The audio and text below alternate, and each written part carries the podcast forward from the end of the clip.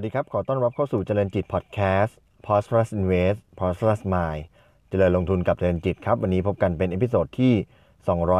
215 นะครับ วันนี้จะมาพูดถึงหุ้นทิสโก้นะครับทิสโก้ Financial Group จำกัดมหาชนนะครับ ก็ทิสโก้นี่เป็นธนาคารแรกๆที่ประกาศงบนะครับ แล้วงบก็ออกมา เติบโตดีนะครับ ในไตรมาส4เนี่ยมีกำไร 1,865 ล้านบาท เติบโตขึ้น 8%เมื่อเทียบกับช่วงเดียวกันของปีที่แล้วนะครับ และรวมทั้งปีเนี่ยมีกำไร 7,270 ล้านบาทนะครับ ก็เติบโตขึ้นราวๆ 4%จากปีก่อนนะครับ ก็ออกมาดีกำไรเติบโตนะครับกำไรต่อหุ้นออกมาดีนะครับกำไรต่อหุ้น หรือว่า EPS เนี่ยในปี 2019 เนี่ยทำได้ 9 บาท 8 สตางค์นะครับ เทียบกับ 2018 เนี่ย 8 บาท 76 สตางค์ นะครับเรื่องของงบเรื่องของผลการดำเนินงานก็ผ่านพ้นไปนะครับราคาหุ้นก็ยังยืนแข็งแกร่งอยู่ระดับเหนือ 100 บาทนะครับแม้ว่าตัวตลาดหุ้นเอง หรือตัวกลุ่มธนาคารเองจะมีแรงกดดันก็ราคาหุ้นของทิสโก้ก็ไม่กระเทือนที่จะหลุด 100 บาทลงไปนะครับแต่ประเด็นที่จะมาพูดคุยกันในวันนี้นะครับ ก็เป็นเรื่องของการ เก็งกำไรตัวทิสโก้กับเงินปันผลที่จะจ่ายนะครับทิสโก้เป็นตัวที่เป็นหุ้นตัวที่จ่ายปันผลปีละ 1 ครั้งนะครับ บางธนาคารเนี่ยเขาจ่ายปีละ 2 ครั้ง บางธนาคารก็จ่ายปีละ 1 ครั้ง แต่ว่าตัวทิสโก้เองเลือกจ่ายปีละ 1 ครั้ง แล้วก็ทำให้เมื่อมีการจ่ายออกมาเนี่ยสัดส่วนก็จะค่อนข้างใหญ่ แล้วก็เป็นตัวเลขที่ให้ผลตอบแทนที่สูงพอสมควรทีเดียวนะครับในการพูดถึงการเก็งกำไรเงินปันผลหุ้นทิสโก้เนี่ยในส่วนของพอดแคสต์เราเนี่ย เคยพูดแนะนำไปแล้วเมื่อ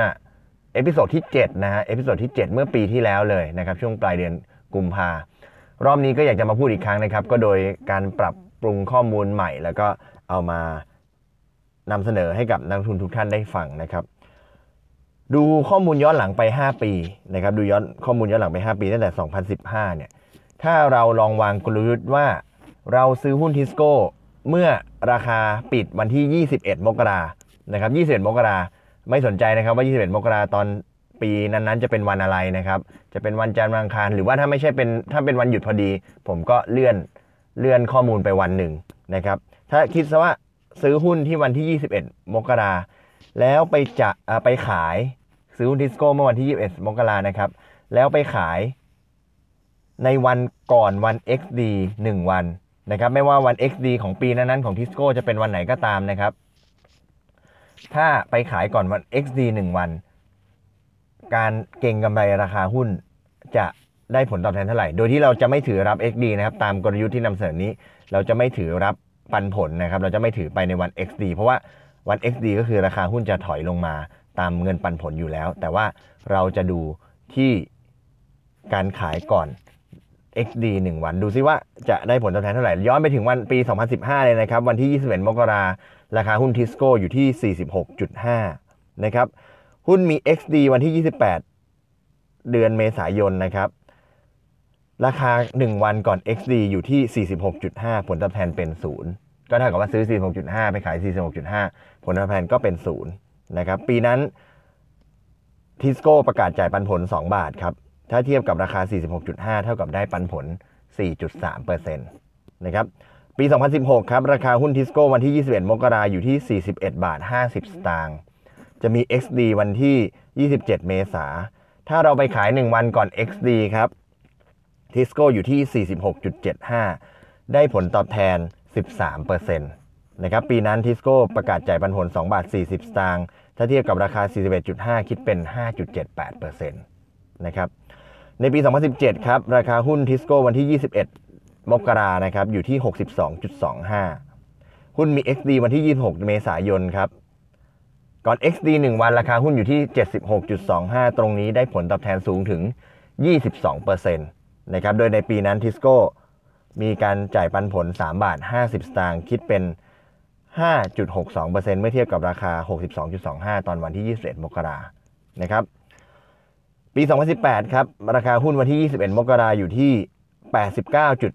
89.50 หุ้นมี XD วันที่ 27 เมษายนครับ ราคาก่อน XD 1 วันอยู่ที่ 93 บาท ถือว่ามีส่วนต่าง 4%โดยที่ปีนั้น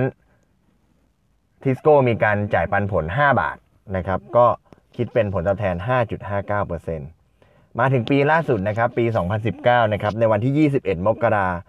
ทิสโก้ราคาอยู่ 80 บาท 70 สตางค์หุ้นจะมี XD วันที่ 29 เมษายน